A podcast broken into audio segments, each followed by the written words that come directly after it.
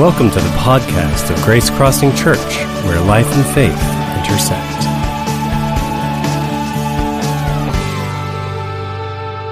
Good morning, everybody. I welcome you to Grace Crossing Church. Wonderful to have you with us this morning. I bring you greetings from the nation of Albania and particularly the International School of Theology and Leadership, where I had the privilege last weekend of speaking on behalf of Equip Leadership Training Canada as an international trainer at their uh, School of Theology and Leadership for three days. It was just an honor to be there and, and be in that young country where uh, Christianity is just beginning to find traction.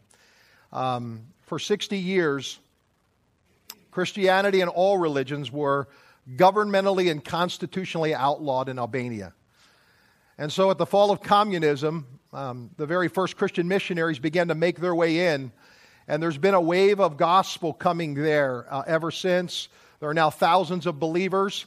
In 2011, the government actually recognized evangelical Christianity as a recognized religion in the nation, which was a big deal.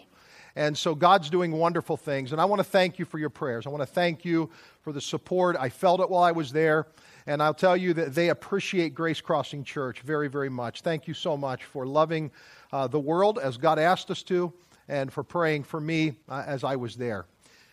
I want to mention a couple of things before we jump into this series that we're in entitled Breathe. Um, first of all, I want to mention that tomorrow evening we're going to be gathering here for one prayer and would love to have all of you join us. This is our monthly one hour gathering that we have the first of every month.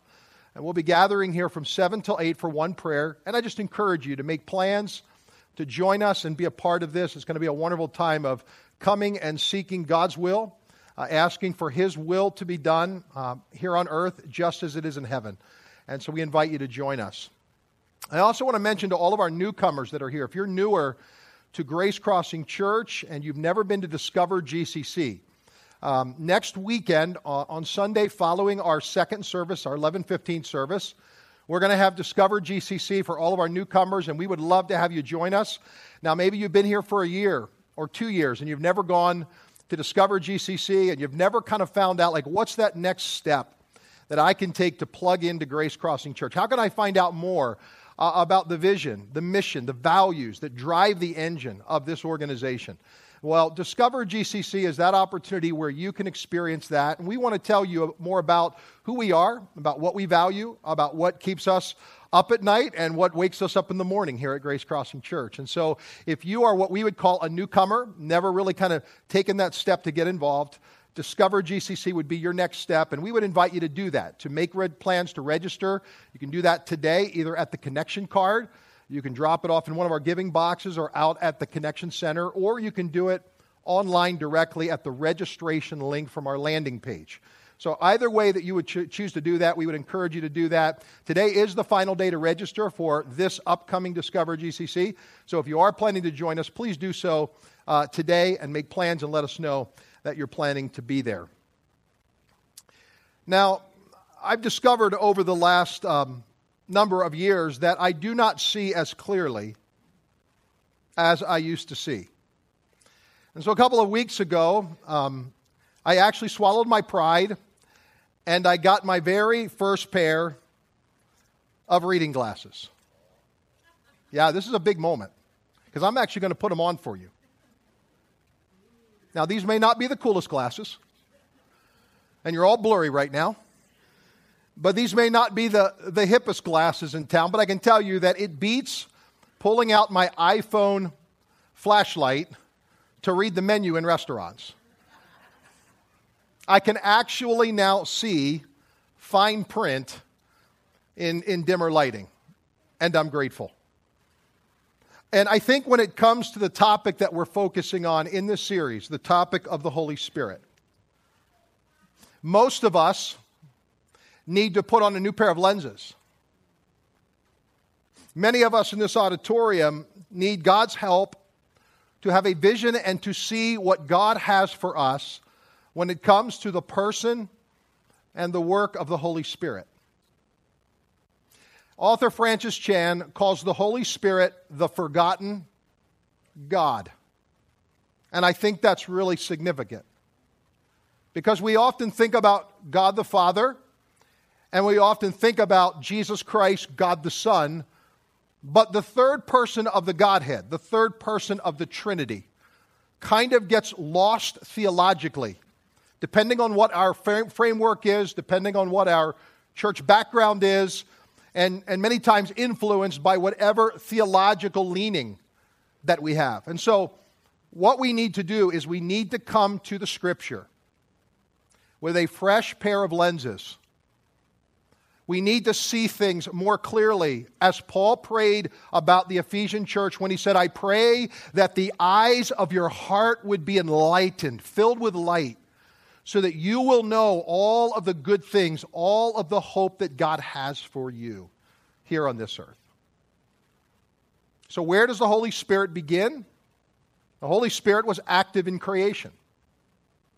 And all through the Bible, we see the work and the person of the Holy Spirit showing up. But it was when Jesus Christ came that he actually began to speak more clearly about the third person of the Trinity, about how the Holy Spirit was going to empower us and enrich our lives. And following his resurrection, Jesus, over a period of 40 days, appears multiple times in various ways and in various places to not only his disciples, but to others that he wanted to show himself to, that he was alive. And on one of those occasions, something really unusual takes place.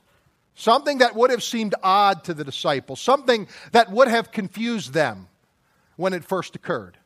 We actually read about it in John's Gospel, John chapter 20, verses 19 through 22. On the evening of that first day of the week when the disciples were together with the doors locked for fear of Jewish leaders. Jesus came and stood among them, and he said, Peace be with you. After this, he showed them his hands and his side. The disciples were overjoyed when they saw the Lord. Again, he said, Peace be with you. Now, don't miss these next words. As the Father has sent me. I am sending you. And with that, he breathed on them and said, Receive the Holy Spirit. Now, that word breathe is a very unusual word in the Greek New Testament. In fact, this is the only time in the entire New Testament that this word appears. We see it and read about it no other place in Scripture. So this is a very unique moment. And the word breathe, though only used one time in the New Testament, was used in other Greek literature, including from author Aristotle, who actually uses this very same word and means when he uses it to inflate. So think balloon. When Aristotle uses the word inflate, he's talking about breathing into something, an inanimate object, to bring it to life, to fill it with something.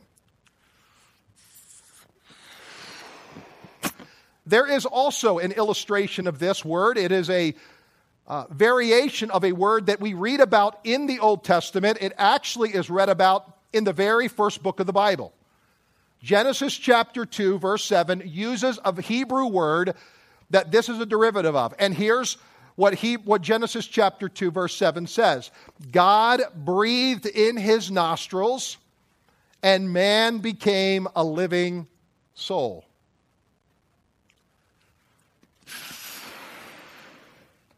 What happened? Adam was dirt, he was clay. He was simply a lifeless formation until God took his breath and breathed into his body. And the Bible says he all of a sudden was born. So, what is happening here in John's gospel? What is happening is the second Adam, the resurrected Jesus, the resurrected Christ, is actually turning the tables. What happened at birth for Adam in the garden is now happening in new birth for the disciples. This is the very first time that we read about and experience this idea of being born anew. It is Jesus coming to his disciples and doing something. He breathes his life inside of them. And all of a sudden, there is a radical transformation that is taking place in their lives. So, in this series, we are talking about how the Holy Spirit is actually God's breath, it is God's expression being poured into our lives to fill us, to make us complete, to empower us, and enable us to be everything that God desires us to be. Last weekend, Pastor Life uh, did a marvelous job of talking about the person and the work of the Holy Spirit. If you were not here last weekend, it was a rich message, and I would urge you to go to our podcast and listen to it because it gives you a theological understanding of who the Holy Spirit is. When Jesus came, he made a promise to us. And the promise was that I'm going to send the Holy Spirit, and he is not coming to you empty handed. He is actually coming to you with his hands loaded with gifts, lots and lots of gifts that he wants to bestow upon you. Now, as a child, following my parents' divorce, I only remember one visit with my father. That visit actually took place just a few short months later at the very first Christmas following my parents' divorce. And there are two things in particular that I remember about my visit to Delaware to visit with my dad. The first thing I remember is a woman other than my mother sitting on his lap. Everything about that moment seemed wrong to me. It was etched into my mind just as if it happened yesterday. The second thing I'll never forget were the gifts. The room was filled with gifts. I had gotten a few gifts at Christmas from my mom, who now by this point had us living on welfare. She had no education. But my dad, who never paid child support, this, I think, was his way of actually giving to us something. And I did not learn until years later that one of the primary reasons we probably never saw our dad was because he never paid a dime of child support. And he knew that when he came to the state of Pennsylvania, that there was the possibility that he could be arrested and that he could be forced to pay back child support. Well, when Jesus Christ came, before he ascended, he made a promise. And the promise that he made is that the Holy Spirit is coming and he's going to bring you gifts. Listen, our heavenly Father loves to lavish his gifts upon us. Jesus said this If you who are evil know how to give good gifts to your, your children, to your kids, how much more will God give the Holy Spirit full of gifts to those who ask? And so, over these next number of weeks, we want to talk about these gifts. We want to talk about spiritual gifts. And depending where you are on the spiritual continuum this morning, this idea of spiritual gifts can be really foreign to you. You may have no idea of what we're actually talking about and what the Bible is speaking about. Stay with us. For some of you here, you have enough church background to make this idea of gifts very dangerous in your life. For still others, you've had an experience with gifts that have left you disappointed or perhaps even disillusioned or, or, or to a place where you've begun to even question the validity of God's gifts. And so, wherever we are this morning on this continuum, I'm going to ask us all to begin at the very same place. We're all going to begin this morning at the beginning by answering the question what are spiritual gifts? What are these gifts that the Bible speaks about that God has given to us? Well, let me give you a definition. Spiritual gifts are an ability given to us by God at birth or at new birth for the purpose of serving others in love. Let me say that again. Spiritual gifts are an ability given to us by God at birth or at the new birth for the purpose of serving others in love. Do not miss those two words. That word love and that word service. You're going to find these woven throughout the fabric of Scripture time and time again. God had a very intentional purpose in filling his disciples with the Holy Spirit. And he had a very intentional purpose about the gifts that were going to come with the Holy Spirit. So, Paul, in writing his letter to the church at Corinth, actually begins in the 12th chapter with this statement in 1 Corinthians chapter 12 verse number 1. Now about the gifts of the Spirit, brothers and sisters, I do not want you to be uninformed. The word uninformed can also be translated ignorant. It means we just simply don't know. And Paul writes to this church that he loved deeply through the inspiration of God's Spirit. And he said, I do not want you to be oblivious to these gifts. I don't want you to be uninformed about them. So, God did not want the Corinthian church to be uninformed, and God does not want Grace Crossing Church to be uninformed. And I think there are at least three things that God did not want us to be uninformed about. First of all, I think God does not want us to be uninformed about the source of spiritual gifts. 1 Corinthians chapter 12 verses 4 through 6 tell us the source. They answer the, uh, the where question. From where do spiritual gifts come?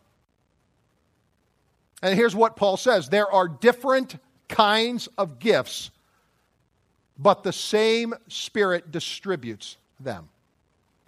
There are different kinds of service, but the same Lord. There are different kinds of working, but in all of them and in every one, it is the same God at work. Notice, by the way, in these three verses, we have the Trinity. We have God the Father, we have God the Son, and we also have God the Holy Spirit. Because you cannot separate the spiritual gifts from all of God. They are delivered to us by way and by means of the Holy Spirit, but the reality is all of these gifts come from the one God. And so God is the giver of gifts, but God is not Santa Claus. God does not give us gifts based on our most recent behavior or based on our performance. The gifts are given to us because of God's inherent goodness and because of God's inherent kindness. God gives gifts because of God and because of His love and because of His heart. He does not give us gifts because we're good boys and girls. The Bible says gifts are a gift to us, and they are given to us as a spiritual endowment of sorts that come from a God who is super generous a God who loves to lavish good things upon his children. And so, with every gift exchange, there is both a giver and there is a receiver. Make no mistake about it. There is only one giver.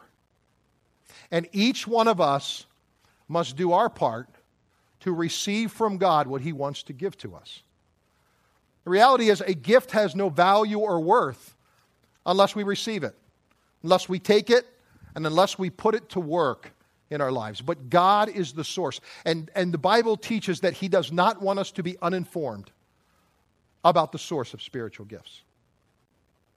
Secondly, God did not want us to be uninformed about the purpose of spiritual gifts. Verse number 7 of 1 Corinthians 12.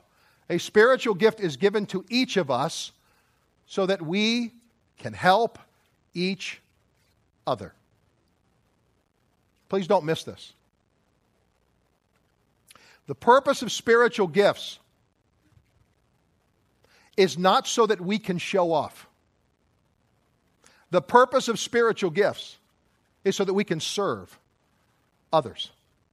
so that we can bring benefit and good and be helpful to other individuals. Now, Peter, the Apostle Peter, in writing his first letter, actually further expounds on this truth. 1 Peter chapter 4, verses 10 and 11. Each of you should use whatever gift you have received. Let me just hit the pause button there. The Bible here is making clear that these gifts are not achieved, they are received. That's what makes them a gift. Is that we can do nothing to earn them. Each of you should use whatever gift you have received, notice it, to serve others as faithful stewards of God's grace in its various forms. If anyone speaks, they should do so as one who speaks the very words of God. If anyone serves, they should do so with the strength that God provides. What's the purpose? Here it is. So that in all things, God may be praised through Jesus Christ. To him be glory and power forever and ever. Amen. So the spiritual gifts are not given to us so that we can bring praise to us. They are not given to the church so that the church can draw attention to itself.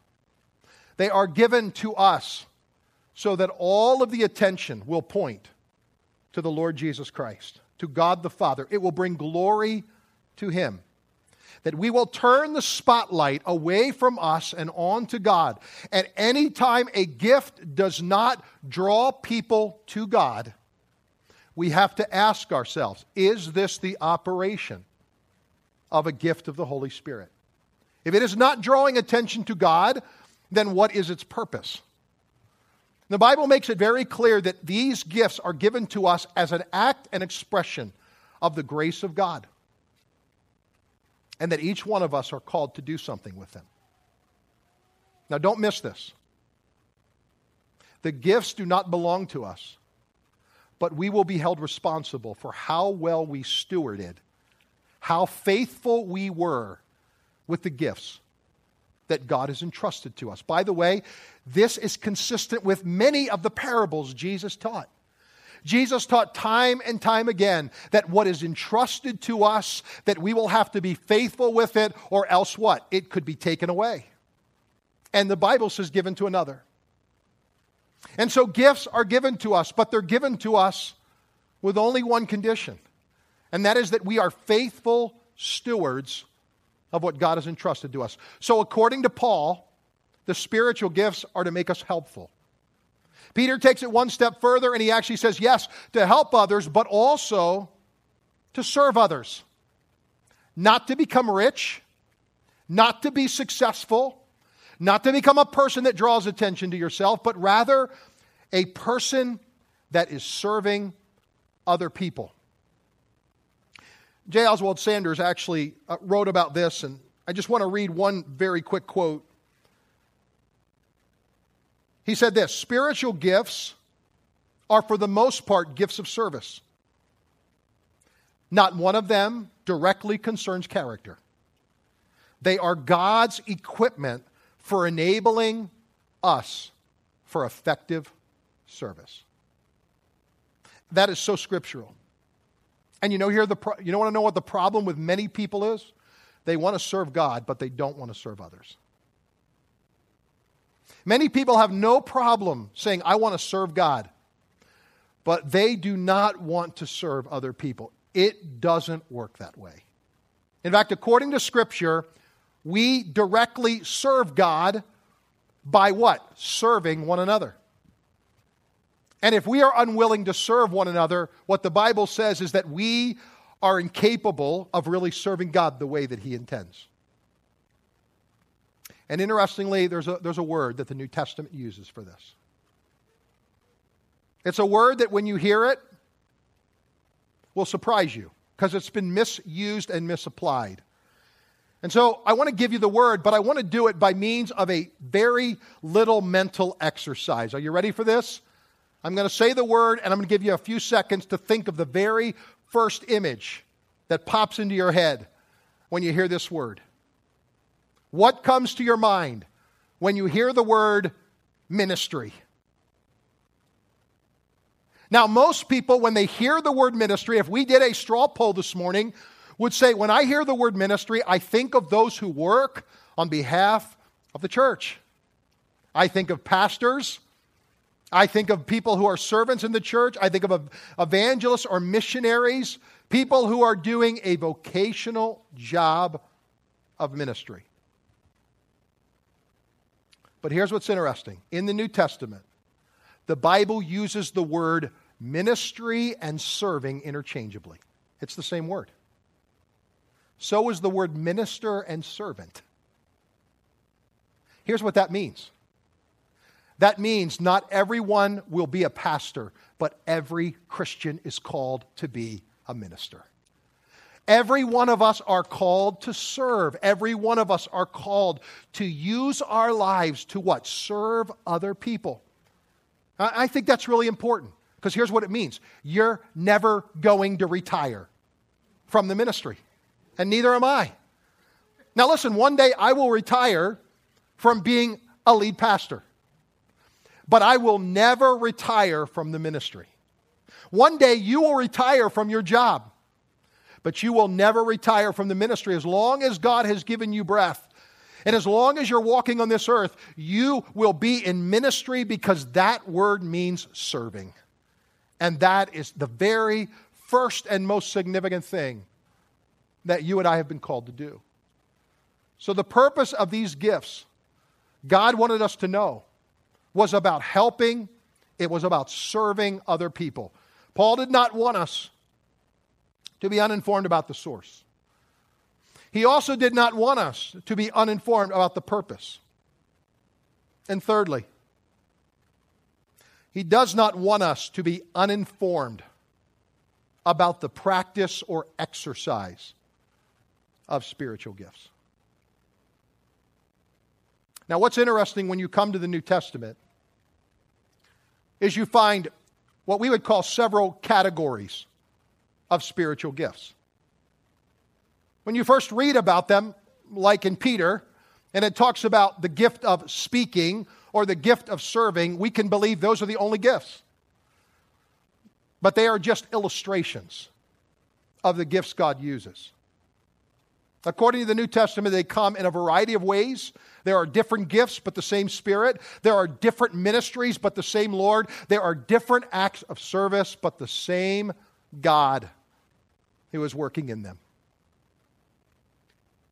And so there are at least three categories of gifts when we come to the New Testament. And that is not coincidental. Because each one of them are unique expression of the Trinity. One package of these gifts comes directly from God the Father. One package of these gifts comes directly from the Lord Jesus Christ. And one package of these gifts are delivered to us by means of the Holy Spirit. And it is important that we know all of these packages, that we understand them, that we appreciate them, that we see their value in the body of Christ. So here's the first package that's delivered to us of gifts. We read about it in Romans chapter 12 verses 6 through 8. We have different gifts according to the grace given to each of us. If your gift is prophesying, then prophesy in accordance with your faith. If it is serving, then serve. If it is teaching, then teach. If it is to encourage, then give encouragement. If it is giving, then give generously. If it is to lead, do it diligently. If it is to show mercy, do it cheerfully. You may want to think of this package of gifts as motivational gifts. They are what motivate us as human beings to do what we do. These are given to us by God the Father, and they are part and parcel with how God has engineered us. What's interesting is Stephen Covey who's the author of The Seven Habits of Highly Effective People, actually wrote another follow on book called The Eighth Habit. And in that book, he refers to these motivational gifts as our birth gifts. And I like that term. Here's what he says He says, The power to discover our voice lies in the, pe- the potential that was bequeathed us at birth, latent and undeveloped. The seeds of greatness were planted. We were given magnificent birth gifts, talents, capacities, privileges, intelligences, opportunities that would remain largely unopened except through our own decision and effort. Because of these gifts, the potential within an individual is, is tremendous. We have no idea what a person is capable of. A baby may be the most dependent creation in all the universe, and yet within a few short years, it becomes the most powerful. Don't miss this next statement. He says, The more that we use and magnify our present talents, the more talents we are given, and the greater our capacity becomes. Yet again, there are parables that Jesus spoke that actually support what Covey is saying. That there are talents that God has enriched our lives with that are placed within us at birth. There are some people that are born to teach. And as they get older, they teach. They do it as children, teaching their siblings. We watched our oldest daughter, Ashley. She was a teacher as a child. We watched her instructing. Not only her brother and sister, but whenever she was together with other kids, she was teaching. We watched our daughter, Aubrey, who actually, I believe, has a gift of leadership that God has placed in her.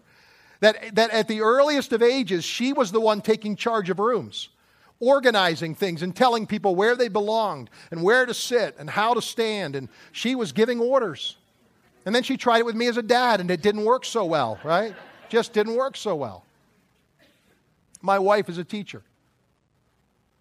And it's just what she does. And when she teaches, it brings her alive.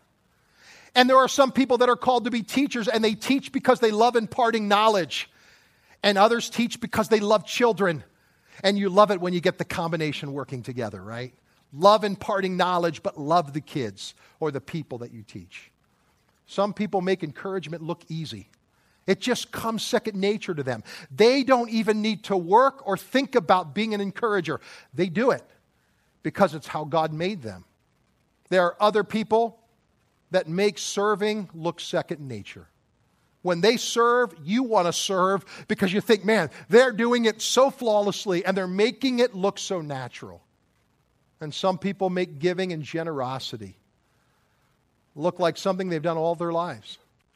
These are things God has placed in them. And the Bible says they are God's grace, again, here, emphasizing the grace of God given to us that we are now called to be faithful stewards of. That's a package of gifts. Now, these can get energized by the Holy Spirit. They can get energized when we come to faith in Christ, but typically they lay within us. They are what motivate us to be who we are. They're given to us by God the Father. The second package of gifts that we read about in Scripture, we, we see in Ephesians chapter 4, verses 11 and 12, and it says this Now, these are the gifts, notice, Christ. These are gifts given to the church by Jesus Christ the apostles, the prophets, the evangelists, the pastors, and the teachers. Their responsibility is to equip God's people to do his work and to build up the church, the body of Christ. So, this package of gifts we can call ministry gifts. And unlike the motivational gifts that are about motivating us as human beings, this is about motivating God's church to be empowered to become everything and equipped to become everything God wants it to be. God loved his church so much, he didn't only die for it, he gifted it. And the unique thing about these gifts is that these gifts are not person based. These gifts are position based. They are about an extension of God's authority here on this earth that God gives to certain individuals. Not everybody, unlike all of us having the gift and the responsibility to be a minister and a servant. Not everybody will be an apostle. Not everybody will be a prophet. Not everybody will be an evangelist. Not everybody will be a pastor or a teacher. There are people that God has placed in offices to serve the advancement of the cause of Jesus Christ here on this earth. And I think it's important for us to understand and honor those that God has given these gifts to. But here's the challenge for all of us is that we can abuse and misuse these gifts. There are some people that have done just that.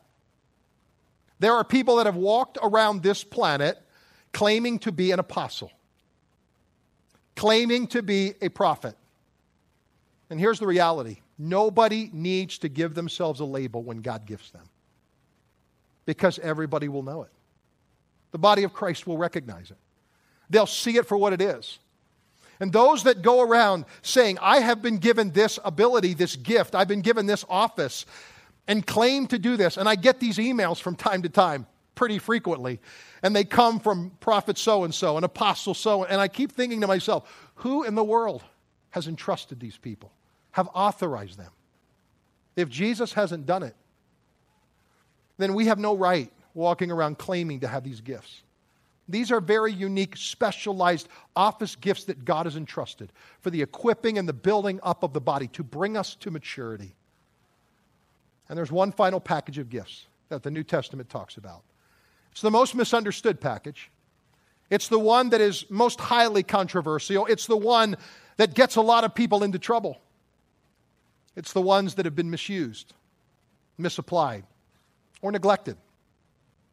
And we read about them in 1 Corinthians chapter 12, verses 7 through 10. To each person, the manifestation of the Spirit is given for the benefit of all. For one person is given through the Spirit the message of wisdom Another, the message of knowledge according to the same Spirit. Another, faith by the same Spirit. Another, gifts of healing by the one Spirit.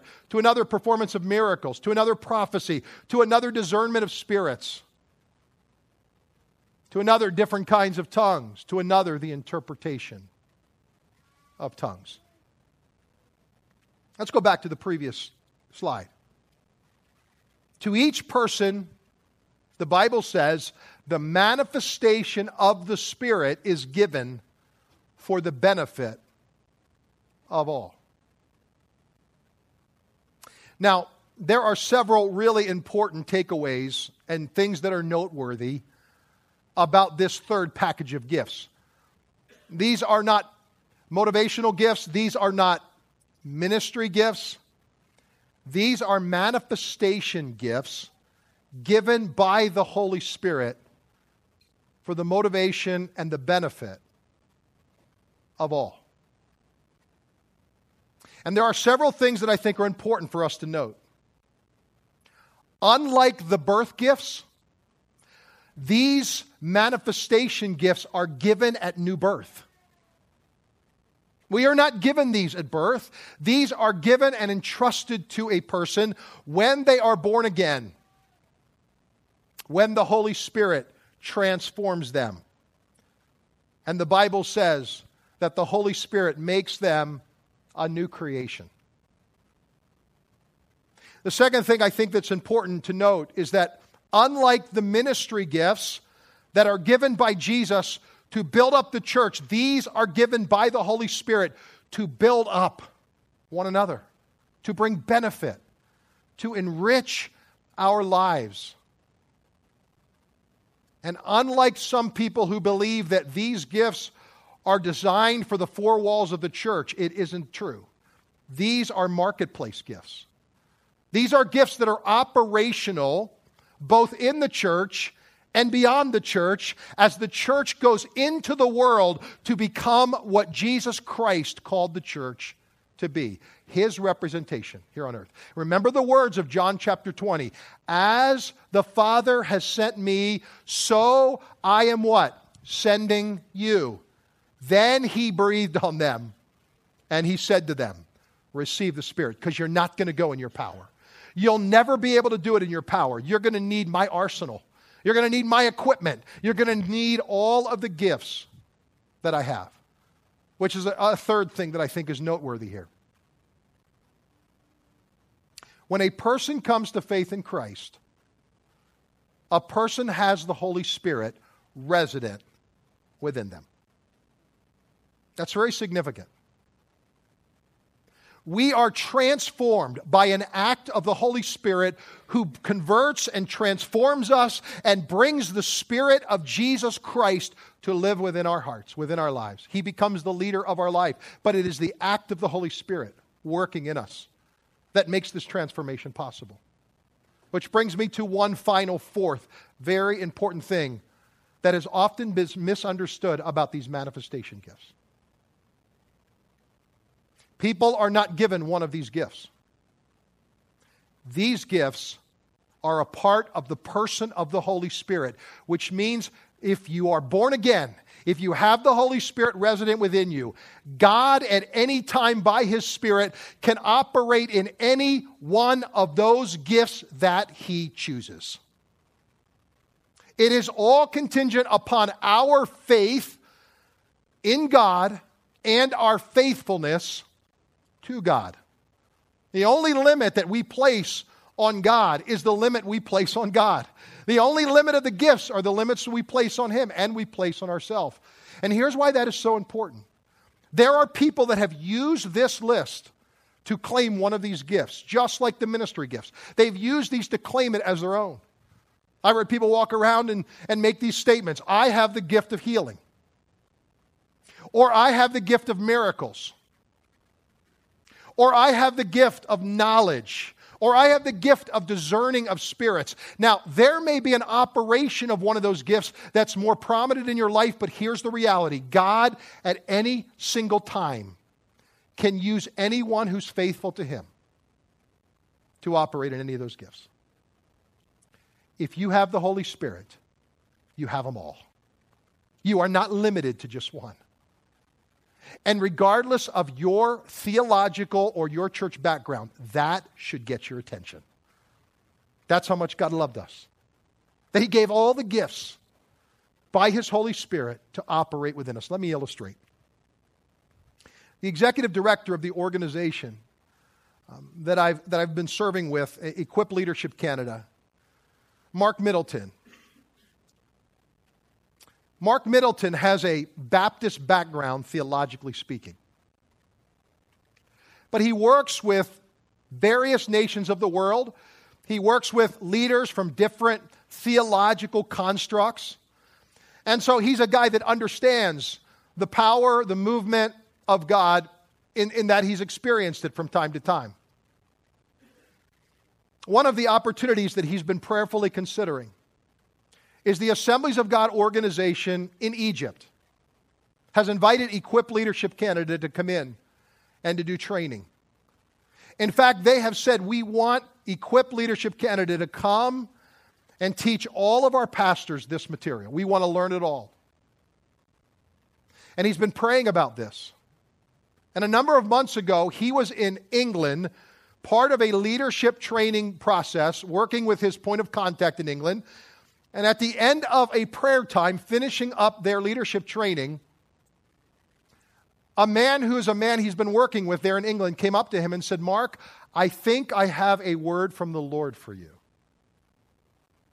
Did I mention he's of a Baptist theological background? Baptists don't generally do spiritual gifts well. And so this man said, as you were praying, as we were praying to close, here's what I saw.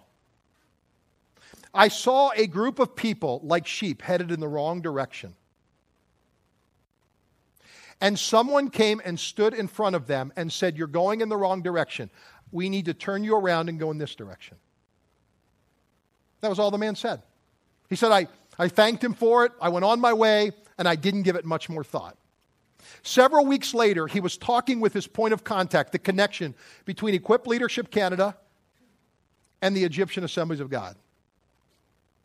And he said to the point of contact, he said, Tell me, how would you describe the assemblies of God in Egypt.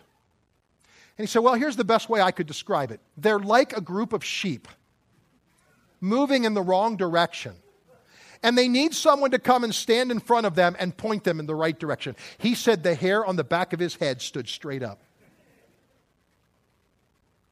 That's an illustration of God's Spirit moving in a person's life and through an individual at a point and a moment of need where they needed to hear from God. It didn't happen announced before the church.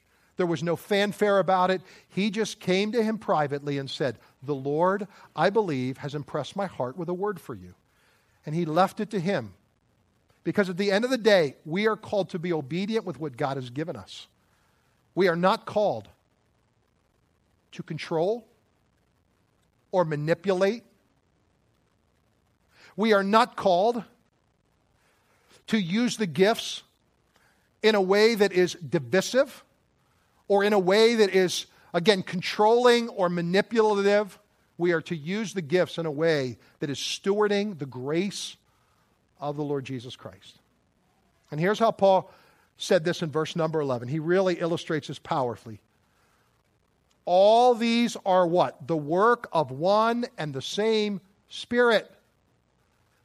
And He distributes them to each one just as He determines. So none of us can claim that we have one of those gifts as our primary or own solo gift. The reality is, if you are born again, if you are filled with God's Spirit, God says you have all of those gifts. They can operate in you at any time because they all come by the person and the nature of the Holy Spirit.